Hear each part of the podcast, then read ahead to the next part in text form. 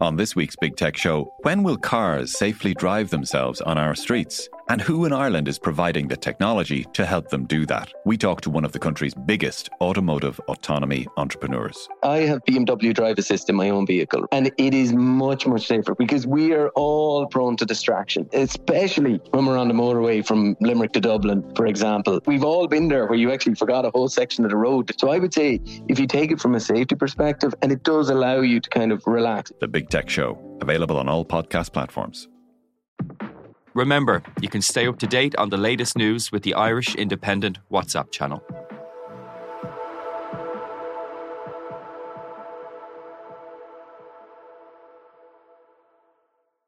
And just to flag that today's episode does contain graphic violence, which some people may find upsetting.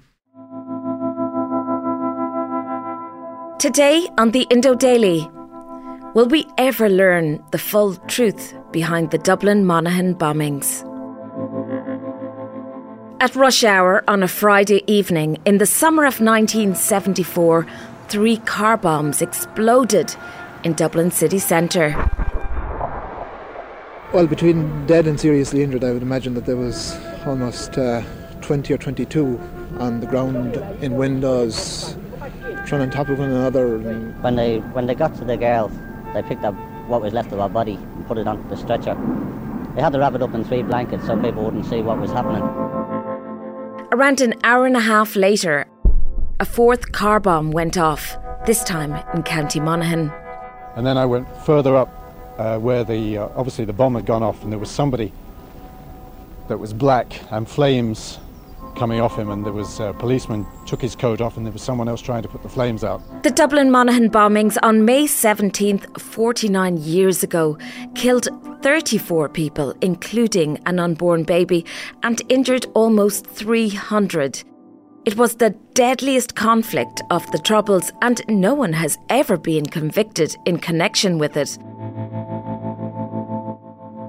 I'm Siobhan Maguire, and on today's episode, I'm joined by Irish Independent's political columnist, John Downing, to hear about these atrocities and why, almost half a century on, we're still looking for answers. To the evil men who have perpetrated these deeds, we express the revulsion and condemnation which every decent person in this island feels at their unforgivable acts.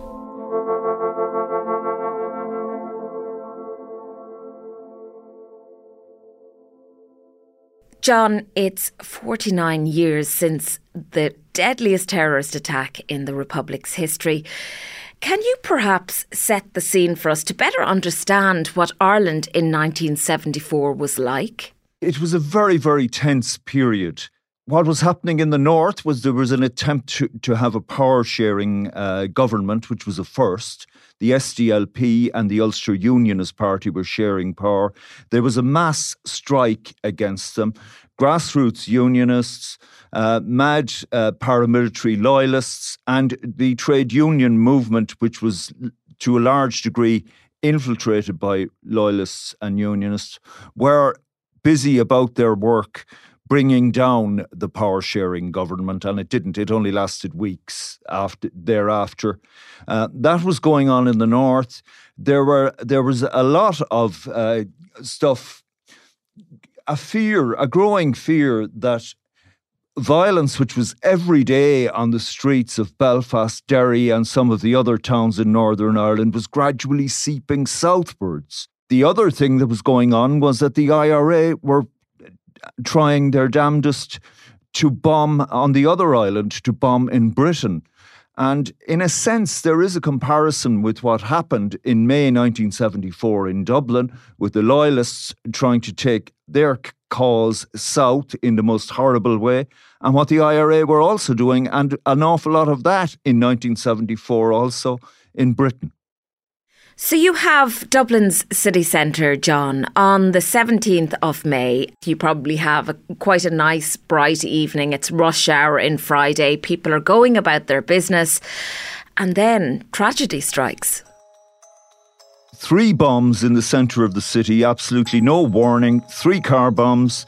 Uh, the numbers on the street in the areas that were bombed were actually inflated by the fact that there was a bus strike at the time. A lot of people were going down looking for trains uh, at uh, uh Connolly Station. Uh, most of the people at the time would have known it as Amiens Street Station. It had only been renamed Connolly in 1966. But at all events, people milling about and then just horror. The first bomb went off in Parnell Square up north of O'Connell Street.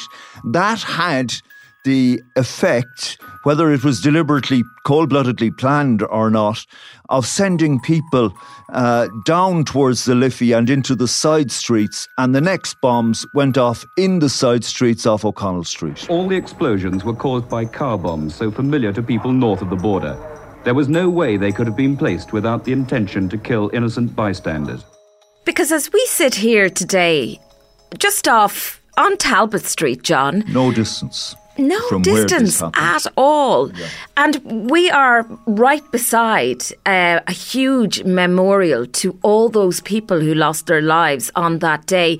And at the moment, they're shrouded in flowers because of the anniversary last month. But my goodness, you put it into context. This is a street you or I or anyone we know could be on. This is a street I have walked on and off for decades at various times, all hours of the day or night. You do not expect, uh, you know, a World War II boom sound going off and debris and glass and all sorts flying in every direction. And tragically, and, and not trying to be in any way crude, people's limbs, people's arms, legs, heads flying through the air. We have eyewitness accounts from that day. Um, one of them from veteran journalist Vincent Browne, who would have been working in what was the Irish Independent offices on Abbey Street at the time. Yeah. And I think one of the the descriptions that, that he gave was that he went to help somebody to pick them up, and the body pretty much just fell apart. I mean, that was the extent of the explosion. This was a bloody, bloody scene. And when you think about the the victims, John, most of them were young women. Absolutely. Uh, and th- there were stories, people came, the national newspapers, more or less then as now, the Irish Independent offices were the other side of O'Connell Street in Abbey Street, but all, all everything a walk. So people were very quickly on the scene and trying to make sense of a situation.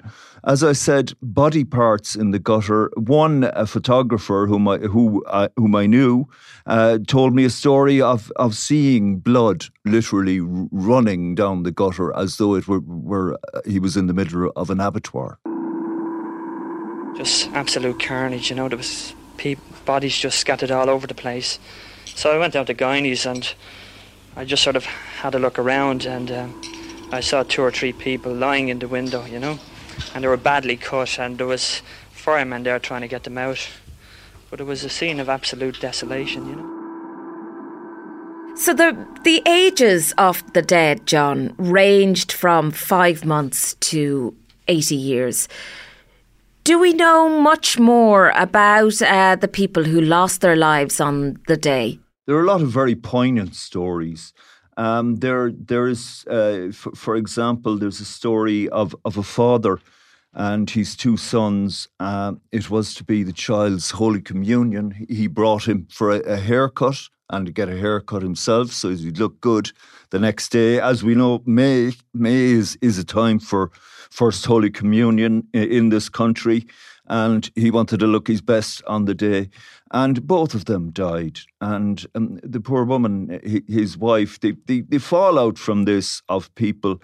Another story of a young woman who had spent the previous evening with her father writing wedding rep, uh, invitations. He knew she was in town for, for whatever reason. And uh, he spent uh, half the day trying to get through to hospitals and Garda stations, couldn't because all the lines were jammed. Eventually, very late that night, uh, the Gardaí came and they took uh, both he and his wife to, to hospital to identify his daughter. There are stories he identified her via her jewellery. uh, her, her specifically specifically via her engagement ring. There were so many stories like that. There were people from all over the country, an, an awful lot of people from Dublin's inner city because people still lived in predominantly in Dublin's inner city. But there were people from uh, from different other other parts of, of the country, uh, from Drogheda, from Kerry, and uh, uh from Offaly and and other places. And there are also stories. No later than this morning, I, I was talking to a, a man of a certain age because I told him I was reading about this, and he started telling me his story about being in Dublin that day. He was actually in Thomas Street shopping, but by the time he got home, uh, his parents were beside themselves. I mean, this this sowed terror, horror, uh, uh, and and uh, uh, uh, profound levels of, of upset all throughout the country. John, we have these bombs going off in Dublin. But that's not the end of the horror because an hour and a half after the three bombs go off, there's an incident in Monaghan. What happens? The three in Dublin exploded almost simultaneously, so there was no possibility of them not being planned to go off at peak rush hour. The bomb in Monaghan went off an hour later and just as deadly. The emergency services put into action a plan they'd devised at the time of the two car bombs which went off in Dublin in 1972. A bomb outside outside a pub in, in the centre of Monaghan. Um, some people, at, there was speculation, at least at the time, that the second bomb was a cover to allow those responsible for the bomb, and it turned out that they were members of the Ulster Volunteer Force. This this is uh, incontrovertible. They at least were engaged in this to allow them get back over the border to return home in safety, but that uh, eventually killed six. Ultimately, you see, one of the tragedies about the numbers here is when you start to read about it, people people were dying two months later. Somebody died. You know, people were battling for life for a long time that of itself was another uh, another travesty. It was actually, curiously, a Protestant-owned pub in in Monaghan, um, and one of the, of the people killed in it was actually a Presbyterian, uh, a civilian Protestant man, uh, George Williamson, and uh, he he lived alone. His family came home from Canada to bury him. He was an elderly man. So I mean, but the, this this horror story, the, the compound uh, double tragedy, fairly rocked the authorities and fairly tested the mettle of An Garda Síochána and the army. And of course, the upshot of some of this was that some of the peacekeepers uh, based in the Middle East, mainly in Lebanon, were seconded back to increase uh, security on the border. So that of itself further increased tensions and difficulties. You talk about soldiers coming back, for example. That was going to be my next question. What was the reaction here to uh, what happened both in Dublin and in Monaghan? Liam Cosgrave was the then Taoiseach. What has happened today will help to underline the criminal folly and utter futility of violent action as a means for furthering political aims. It also helps to bring home to us here in this part of our island what the people in Northern Ireland have been suffering for five long years. Today's evil deeds will only serve to strengthen the resolve of those north and south who have been working for peace. The Loyalists were trying to take their case south and show what, was happening. Others uh, in in the loyalist movement, David Ervine, uh, a member of the UVF who did a, did a long time in the, the late David Ervine, later rightly revered, revered for his work uh, on in the peace process, but he described it at the time as uh, loyalists merely quote unquote, returning the serve, losing a, using a tennis analogy, putting the ball back over the net. Um, another who was speaking for the rival group, the UDA, who we, we don't believe were involved because subsequently the UVF admitted their involvement on a, on two separate occasions. But uh, a member of the UDA said, I'm very happy uh, about the bombings in Dublin. There is a war in the Free State, and now we're laughing at them. He was a man called Sammy Smyth, who was a, a, a very well known uh, spokesman for, for the UDA at the time, the Ulster Defence Association, as I say, the rival to be distinguished from the UVF. So in 2008, John, we had an RTE documentary series called Collusion, and one episode featured claims from a UVF gang member responsible for the bombs that the intention was there to start a civil war. Um, and then there's also talk or whispers that there was some sort of collusion between loyalist paramilitaries and pockets of the British security forces. And this was something even Margaret Thatcher had been warned about. Was there any truth in any of that? There's certainly uh, truth enough to sustain further investigation. There's certainly uh, a, a, great deal of prima facie evidence. There's a man called David Burke who has written extensively. He's uh, um, a barrister and, and uh, researcher and historian. He has written extensively on this issue and dirty black operations by the sort of more more clandestine members of the, of the British security services, there has been more uh, uh, firm allegations made, particularly by there were two whistleblowers who emerged uh, quite some years ago, Colin Wallace and Fred Holroyd of of the uh, British intelligence. Uh, they, they believed that that uh, the the funny fellows uh, in in Britain and based in Stormont had a role in this. Now Wallace, Colin Wallace, had been a press officer based in Army headquarters, and Fred Holroyd was um, uh, had previously served in military intelligence. Now it. Unsurprisingly, in my view, such allegations were utterly rejected by, by the British government but similarly, they were rejected by the Irish government, possibly because they're so difficult to uh, s- sustain and to stand up, and possibly also because they believed there was a bigger picture and a longer game to be played in relationships between London and Dublin. Therefore, accusing them of black ops and uh, running a dirty war uh, was really not a, a beneficial route to go. John, we mentioned at the start of this, it's the 49th anniversary of that terribly tragic event uh, in Dublin and Monaghan. And indeed, we have the memorial to all those people who lost their lives beside us here where we work currently swamped in beautiful flowers, you know, to commemorate the anniversary. At a commemoration event today, all 34 of the victims' names were read aloud, and a minute's silence was held in their memory. This is the 49th anniversary of the bombings, but for the families of the victims, the impact of that day continues to be felt. I lost my uncle, John O'Brien.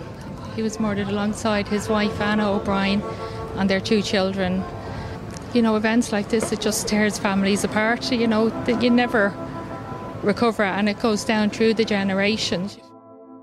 John, it's not been an easy road for families of the victims. You had an inquest reopened in 2003 with expectations that questions would finally be answered. Now, look, 49 years on, you have more worries this time around legislation that would give an amnesty to those suspected of killings during the Troubles. This is the Legacy Bill, of course. Are we any closer to learning the full truth about what happened on that day? As of now, I would say no. And it's hard to see ultimately how we will until we, we see particularly the British intelligence files, but indeed maybe some of the Irish files, which are where are they? Are they open? Are they, you know, that as well? Um, there, there are the, for the families, and of course, even you know those who were very young at that time, uh, and maybe even their children, they're beginning to get on in years now. We're, we're talking about the guts of a half century here. Um, notably, the thing that always has screamed out to me and many other people was that loyalists never succeeded in doing much outside of their, their own jurisdiction. The type of things they did, now both sides and all sides did pretty crude, stupid, and awful things. But the loyalists were not able to the same extent as the Republican side to get through the barrage of security. They were not as as proficient or as competent in armaments and particularly in explosives. And the reality is, while they had a couple of sporadic attacks before May 1974 uh, and a couple of much smaller things subsequently, they never before or since put together such an operation, which in their terms they viewed as success. Therefore, that of itself screams questions about the potential for collusion. When you add that to uh, allegations from some very well placed people, notably the two whistleblowers whom I mentioned a short while ago, and others, you have to say there is a huge untold story here. And my thanks to Irish independent political columnist John Downing for joining me today. I'm Siobhan Maguire, and today's episode of the Indo Daily was produced by myself, researched by Paul Hyland, with sound by John Smith. Archive clips from RTE, the BBC, ITV, ITN, BBC Northern Ireland, Associated Press, and independent.ie. If you enjoy the Indo Daily, don't forget to like, follow, and leave us a review.